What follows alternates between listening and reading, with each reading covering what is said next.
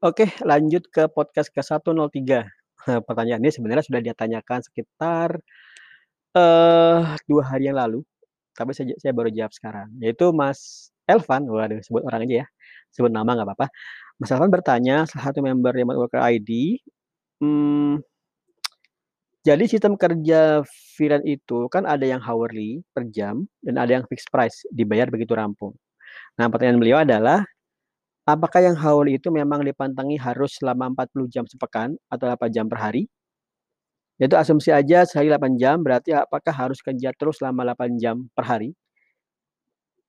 Atau bagaimana? Nah, eee, pertanyaan seperti ini, jawabannya seperti ini, sebenarnya jawaban yang paling gampang yang langsung menyelesaikan podcast ini adalah jawaban itu tergantung klien.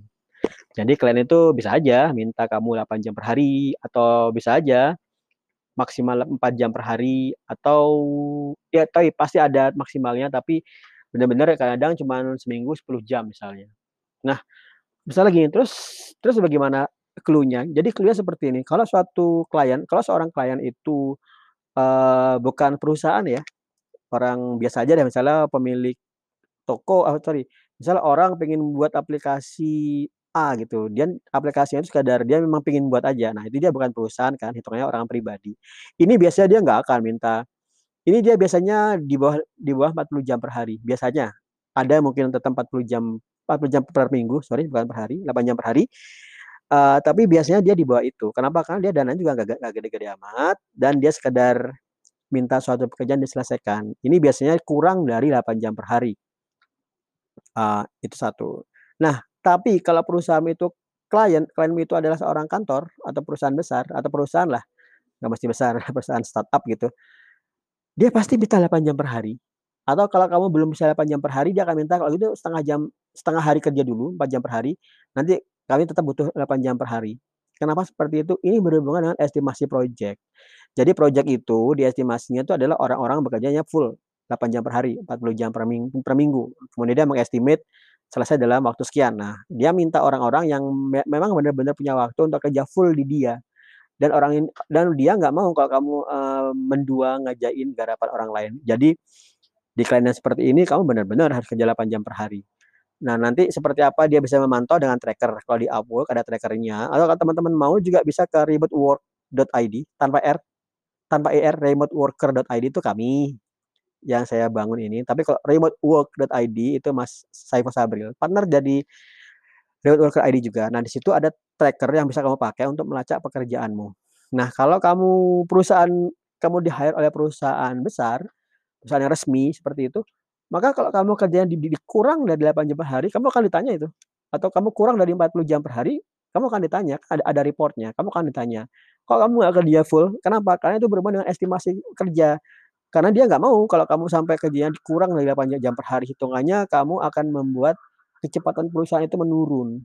Jadi kamu diminta untuk kerja 40 jam per minggu. Ini ini sering saya hadapi. Waktu saya kerja di Male eee, di Kanada, perusahaan Montes-More, eee, kalau sampai kurang aja 40 jam per hari ya, kurang aja 35 jam misalnya, itu ditanya loh. Karena hitungannya bolos 5 jam per eee, dalam seminggu kan. Hitungannya bolos. Nah, akan ditanyakan apa sepertinya akan ada performance review. Itu paling sebel sih. Performance review itu paling menyebalkan, dia kamu akan ditanya, "Halo kok, kenapa kok kerjaanmu turun?" Bla bla bla bla bla. Tapi kalau bagus, ya udah dipuji, seperti itu. Mmm, terus kalau pertanyaannya, mana yang lebih enak? Oke, jawabannya adalah apakah kamu butuh uang? Nah, kalau kamu butuh uang, kamu bakal lebih senang kerja 8 jam per hari. Tapi kalau kamu sudah terpenuhi kebutuhanmu, kamu nggak akan mau kerja 8 jam per hari, capek. Kamu kadang lebih kerja butuhnya set setengah setengah setengah hari kerja aja 4 jam hari udah cukup. Kenapa saya bilang cukup? Kalau kamu misalnya gaji gaji dalam lima lima belas dolar per jam, per bulan itu kamu bisa dapat, eee, hampir 30.000.000 sorry 31.000.000. Tapi kalau kamu setengahnya aja, ya dapatnya, mmm, 15.000.000. Nah, kalau hidup yang slow-slow aja itu udah banyak banget ya kan. Tapi kalau kamu misalnya misalnya memang bener, eee, pengin lagi ngumpulin uang ya, uang banyak untuk bangun rumah dan segala macam, kamu pasti akan lebih senang kerja yang 8 jam per hari. Tapi itu berat, kerja 8 jam per hari itu nggak, eee, semua orang bisa melakukan itu. Saya tahu teman-teman Upwork itu, Upworker Indonesia, itu nggak semua loh bisa kerja 8 jam per hari. Hitungannya hitungannya nggak banyak orang yang bisa kerja 8 jam per hari. Kalau kamu pengen tahu, coba aja kamu belajar sekarang pakai tracker ya, remotework.id punya Mas Saiful Sabril, kamu download, coba kamu belajarin Django 8 jam per hari. Berat sekali itu, kenapa? 8 jam per hari itu, eee, kalau kamu duduk di meja dari jam 9, selesainya itu berarti eee, jam 5 ya kan, 9 to 5. Itu berat banget, nggak ada tidur siang loh itu. Nah, ada cara triknya. Saya sepertinya pernah ngebahas di tempat lain, tapi triknya saya ulang aja, kalau kamu mau kerja 8 jam per hari, triknya adalah kerja 2 jam sesudah sholat subuh. Jadi jangan tidur. Sampai jam 5 sampai jam 7 kamu kerja udah 2 jam. Kemudian kamu silakan melakukan aktivitas lain, di-break, jangan langsung jangan diterusin, capek nanti. Kemudian 2 jam sebelum du tidur siang, kamu kerja lagi, udah 4 jam kan.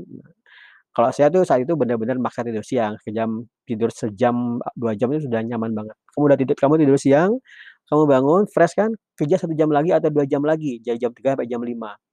Atau jam 3 sampai jam 4:30, 1,5 jam udah cukup. Kamu bisa lakukan aktivitas lain.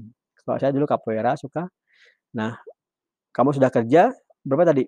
4 katakanlah 5,5 jam, oke. Nah, kamu kemudian tersisa waktu 2,5 jam lagi, kamu kerjakan itu sebelum kamu tidur. Nah, satu lagi, kerja 8 jam per hari itu jangan sampai, eee, lewat dari jangan sampai berhutang. Jadi kan tadi saya katakan, tadi habis bangun tidur tadi itu kerja 1,5 jam ya, kan tersisa 1/2 jam nih. Kalau kamu malam sudah terlalu capek, akhirnya cuman kerja 2 jam, kurang lagi 1/2 jam, jangan pernah menganggurkan ini untuk besok loh. Kenapa? Karena begitu kamu biarkan, nanti di hari Jumat, katakanlah setiap hari kamu menyimpan 1/2 jam, maka di akhir hari kamu itu akan punya akan punya hutang berapa tadi tuh? Eee, akan punya hutang 1/2 jam, 1 jam, du eee, 2,5 jam. Kerja 2,5 kamu perlu kerja 2,5 jam di waktu weekend, itu berat, kerja weekend itu berat, kalau nggak terbiasa itu berat. Apalagi kalau kamu iseng-iseng aja, ninggalin setiap hari kamu kehilangan punya utang 1 jam ya, jadi di di weekend kamu punya harus kerja 5 jam. Kerja 5 jam dari hari Sabtu atau Minggu itu berat. Jadi, kalau kalian nanti sudah punya kewajiban 8 jam per hari, usahakan bener-bener 8 jam per hari. Sehingga weekend kamu bisa libur. Weekend itu penting, eee, weekend itu, eee, bagian untuk membuat kamu refresh. Agak kepanjangan dari 8 jam per hari dan lain sebagainya.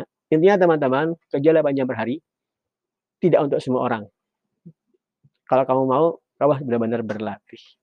Oke, thank you.